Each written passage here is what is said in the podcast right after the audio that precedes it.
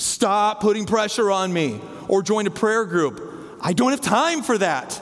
I see all this happening when people become angry at the church for asking for them to do things like give to a charity or serve on a ministry team or join a prayer group. But the truth is, what they actually hate, what people actually hate, is that they don't have the they don't have enough conviction to break free from what is actually killing them, right? What they actually hate is the conviction. They hate that they feel convicted, that they don't have enough inner conviction to break free from what is actually killing them.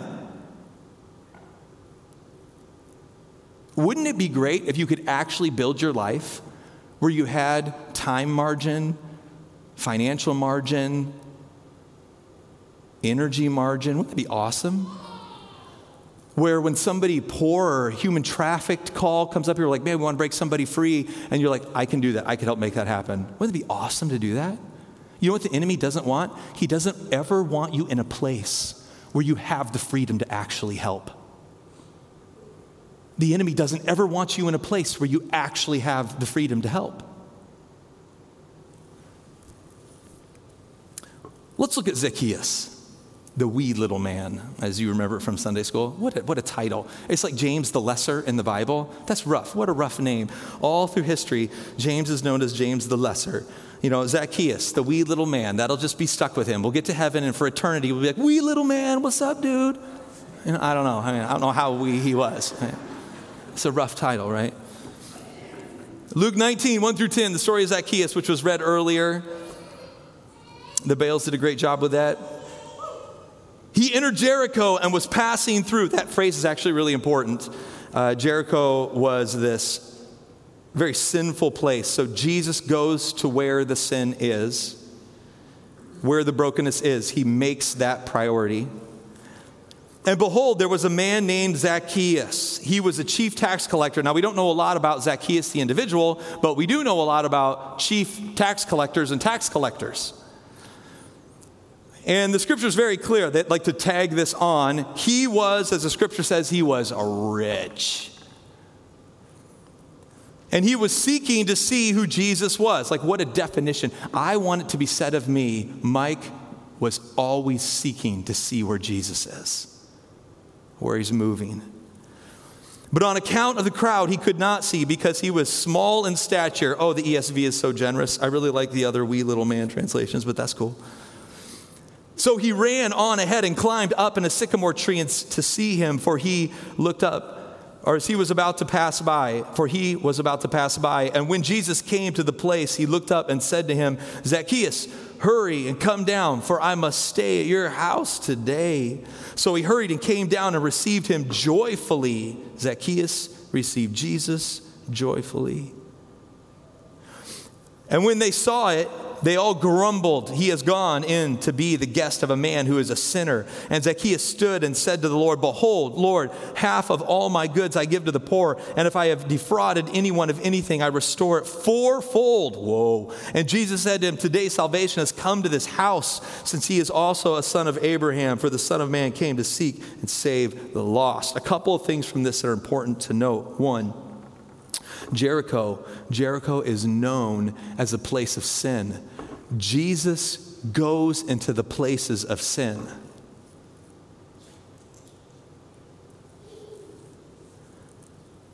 Jesus is seeking, looking for lost, hurting people. Another thing I think is important to note from this too is Zacchaeus was a chief tax collector. That phrase, chief tax collector.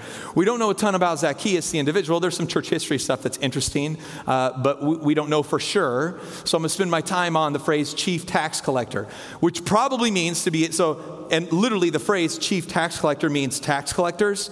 He is in the hierarchy, he is above them. So he's spending most of his time probably not collecting taxes. He's spending his time running with other chief tax or with other tax collectors. He's the he's he's middle management for Rome. He's not making the sales anymore, he's running the salesman. He's probably traveling around doing his fiduciary responsibility for Rome, making sure that each of the tax collectors is doing their thing. He's taking the tax collectors out to eat. He's like, hey, how's it going? How are things happening? Are you able to collect well? Are you? I mean, this guy is wealthy. In fact, there's probably a benefit to being a t- chief tax collector, not only in financial income because he's in management, but now he doesn't have to spend every day with the really grumpy Jews. He's now hanging out with the tax collectors that would love to be him one day. Zacchaeus was a chief tax collector, probably middle aged, so he'd been doing the tax collector thing for a while, and now he's moved into management. And he is extremely wealthy, according to history, tax collector, management of tax collectors. He knew people, or he knew deeply the social norms of Rome. At this point, he is probably very likely more Roman than Jew.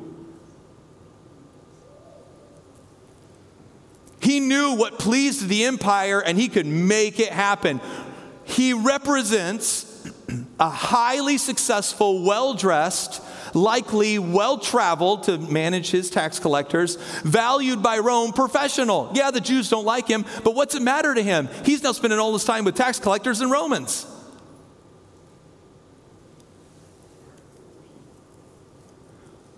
Another thing that we can note from this is something in him, in his very busy, constantly on the move, working for Rome, making money, taking advantage of the system. I mean, just he is climbing the ladder, he's successful. I mean, he, he represents those of us that have like Christianity in our DNA. Maybe you grew up in the church.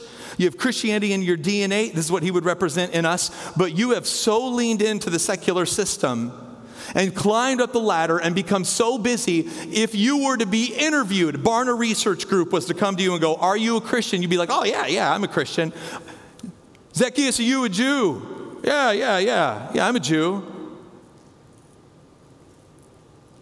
Well, when's the last time you've been to synagogue? Oh, yeah. I go once a year.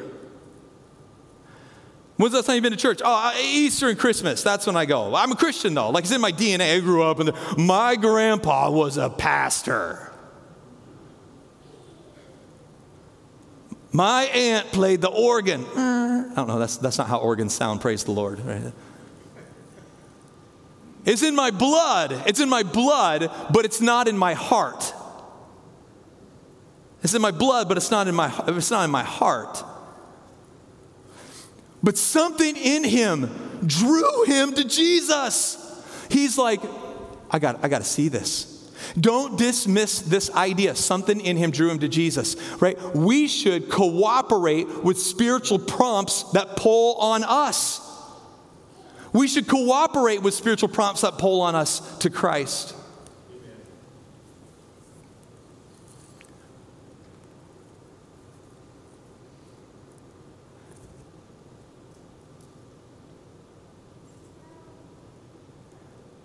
I do think that God has this way, and I, I, bet, I bet everybody in this room, in fact, I'm to invite Josh up and start pulling some of these ideas together. Uh, I bet everybody in this room, if you were to really pause and be still,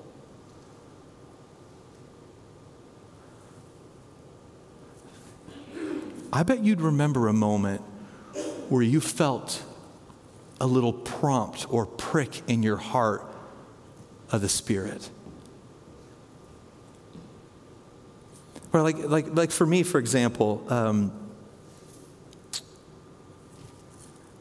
last uh, two weeks ago, I was working with an individual who has been battling, he's actually a friend of mine from years ago, battling with an, uh, some addiction stuff. And I just, man, I just want him to break free so bad. A guy I knew from high school, I want him to break free so bad. And my prayers for him have always been like, God, I pray that you just give him the strength. I mean, kind of, it's, it's a good Protestant pull yourself up by the bootstraps prayer. Like, give him the discipline, the strength to be able to pull himself up and say no to the wrong things and say yes to the right things. And I felt this wild prompt. And, and by the way, I, I don't think those prayers are wrong necessarily. But I felt this prompt in my spirit, like I was literally in the house. and I felt this prompt in my spirit, like the Holy Spirit said, Pray he can't, he can't, he can't do it anymore. He can't. Too many years of being reshaped. You need to pray that I would transform his will. Pray that I would transform his will. Like, he can't save himself. You need to pray that I would transform his heart. That's what you need to pray for. So I was really busy and I got five kids and life's really busy and you know we're potty training, you know, the, the little one and you know, so like as I'm thinking this, this this little tiny thought pops in my head. And I'm like, oh, that's that's a good prayer. I, you know, I had to, I had to do that and it's like, well, and I go over there, I'm working. And so it, it leaves my mind, the little the little spiritual thought that I really do think from was from God, it leaves my mind because I'm so busy and I'm busy with good things. Hey, yo, it's good to be a dad and take care of your kids. I'm not busy with bad things, I'm busy with good things. And so I'm working on this. And then a little bit later on in the day, the Lord prompts me don't pray that He can do it, pray that I would do it in Him. And I'm like, all right, you know what? I do need to spend time doing that. And then it's like I got a text message. I'm like, oh, I got to take care of this at the office.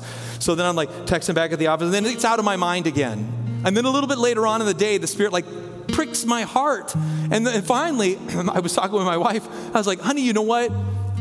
I got to leave all my stuff behind. I really think God wants me to, to pay attention to this. I got to like get my phone off me, get my watch off. Like I got I got to get space and just let me go for a walk and be before the Lord. I need to turn off all these distractions for just a moment. And so it's like, get all this, get all this noise off me. You know, like this is my passionate part. Get all this noise off me. I got to get the noise off of me. I'm not saying it's all bad, but I got to get the noise off me for a minute. I got to get outside and I just start walking. And I'm like, Lord, I don't even know. Like I've, I've literally given this like a total of 17 seconds of thought that I feel like you've put in my heart to pray, not that He would make good decisions, if that's what I want ultimately, but that you would transform His heart so He can make good decisions. See, I think there's a spiritual warfare with us as Christians, and the Spirit is constantly trying to whisper you to join him in certain things. And the enemy, like mad, he's like calling out hell. He's like, Whoa, God's trying to talk to that person. Whatever you got, bring it down. You're hungry. Remind him that he would love to go get ice cream. Somebody prompt that dude at the office to text him. Somebody right now, dude, poke that baby, make it cry, whatever, right? Like, do whatever you can. I mean, just distract, distract, distract. In fact, use good things so he feels good about ignoring God. Whoa. If Satan can't steal your heart, he'll steal your. If Satan can't steal your heart, he'll steal your. If Satan can't steal your heart, he'll steal your. You'll become so busy doing good things, you can't hear from God anymore. Jesus is for everyone, but he will leave no one the same. Jesus is for everyone, but he'll leave no one the same. To accept Jesus is to be changed by him. Listen, the greatest enemy of spiritual freedom to the busy, all right, I'm just going to say this really clear. The greatest enemy of spiritual freedom to the busy, wealthy, successful people in Jesus' day is the same for us. It's simply that you don't have time for Jesus.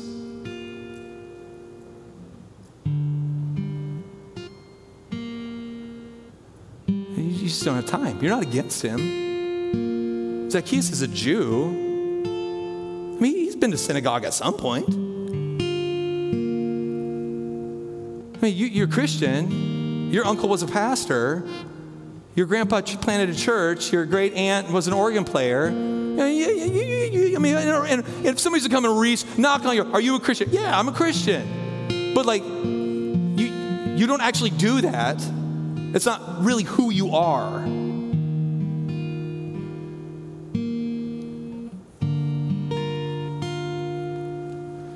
The way to say it really clear is to walk towards Christ, you will have to walk away from something. And so, like the story of Zacchaeus, I mean, we, we miss, I think, the significance of this.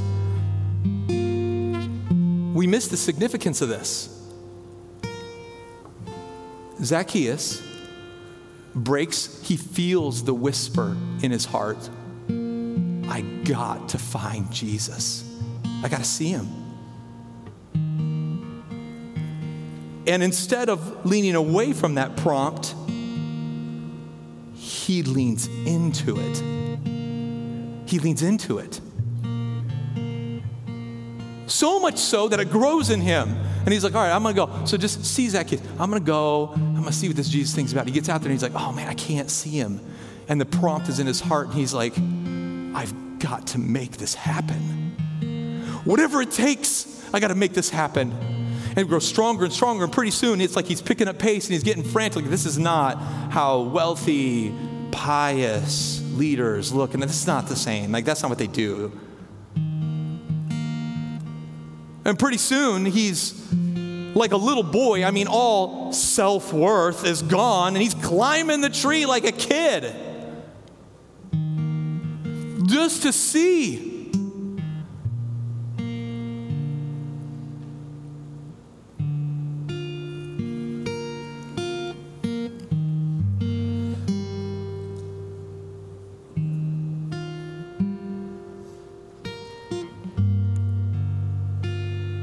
I'm not asking if you're busy. I'm not asking if you're distracted. I guess what I'm asking is have you finally gotten to the point where you could admit that the relentless worldly pursuits can't satisfy your heart?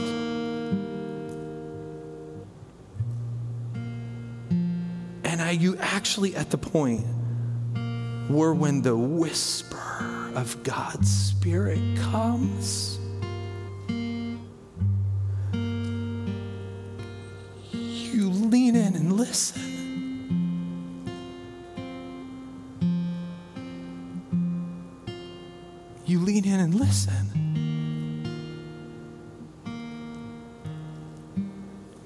I just want to ask this question, and, and I'll be done, just, just to reflect, okay? Because what worldly busyness, I just, I just want you to reflect on this. What worldly busyness, and by the way, again, I want to be really, really clear. I want to be really, really, really clear. I'm not saying that all of your busyness is evil. I'm not dichotomizing this. I'm not saying all of your busyness is evil. It's good. It is good for me to be busy at home with my five children. It's good. It is good for me to be present with my staff and engaged. It's good. It's good for me to continue to grow in education. Like, it's good. I'm not saying these things are all bad. What I'm saying is, do you have Christ as high enough priority that when he begins to speak, you're like, hold on, I got I got to be with the Lord. Is he high enough priority that you can look at this other busyness and go, that will not replace my prayer time? In fact, the reality is, if I don't spend time with the Lord, I can't do this well. You want me to be a good dad? Let me spend time with Jesus. You want me to run the church well? Let me spend time with Jesus. You want me to preach good sermons? Let me spend time with Jesus. I want you to run your business as well. So spend time with Jesus. I want you to be a great dad. So spend time with Jesus. I want you to be a phenomenal mom. So spend time with Jesus. I want you to know what it looks like to have financial margin to be able to give well and understand what you should and shouldn't be giving your money and time. Spend time with Jesus. I want you to be able to compass the busyness of this world well. And you can't do it without spending time with Jesus and leaning in and listening to Him. You can't do it. You don't gain time by ignoring Christ. You gain time and effectiveness by giving time to Him. So I just want to pause with that question. What worldly busyness. I mean, maybe you need to write it down on a steps card. Even now, by your grace, Lord, let your Holy Spirit speak. What worldly busyness or people pleasing is robbing you of being with Jesus and doing his work? Is there anything that the Lord puts in your spirit? And I'm just going to even ask right now, God, by your grace, let your Holy Spirit speak in these last couple minutes and prompt in the minds of these people is there someone, someplace, something, and you, God, in, in, fact, in the name of Jesus, silence the enemy. Even if he's trying to use good things as a distraction from the greatest thing. And Lord, right now, speak in our hearts. Is there something in each individual where some worldly busyness or people pleasing is robbing them of being able to hear and do your work? And I pray that they would be able to identify it and lay it before you. I pray that you would give them a tactical thing that they could do. I pray if they can't find a tactical thing, at least God give them the ability to begin to pray about it. Jesus, in your name, you do whatever it would take to move them from successful, busy Zacchaeus to life transformed, full of hope and love Zacchaeus you shift them from one to the other. So take some time before the Lord. And I just want you on your next steps card, just go before God. What worldly busyness or people pleasing is robbing you of being with Jesus and doing his work? Listen, I love you and I love that I get to be your pastor. Let God speak to you.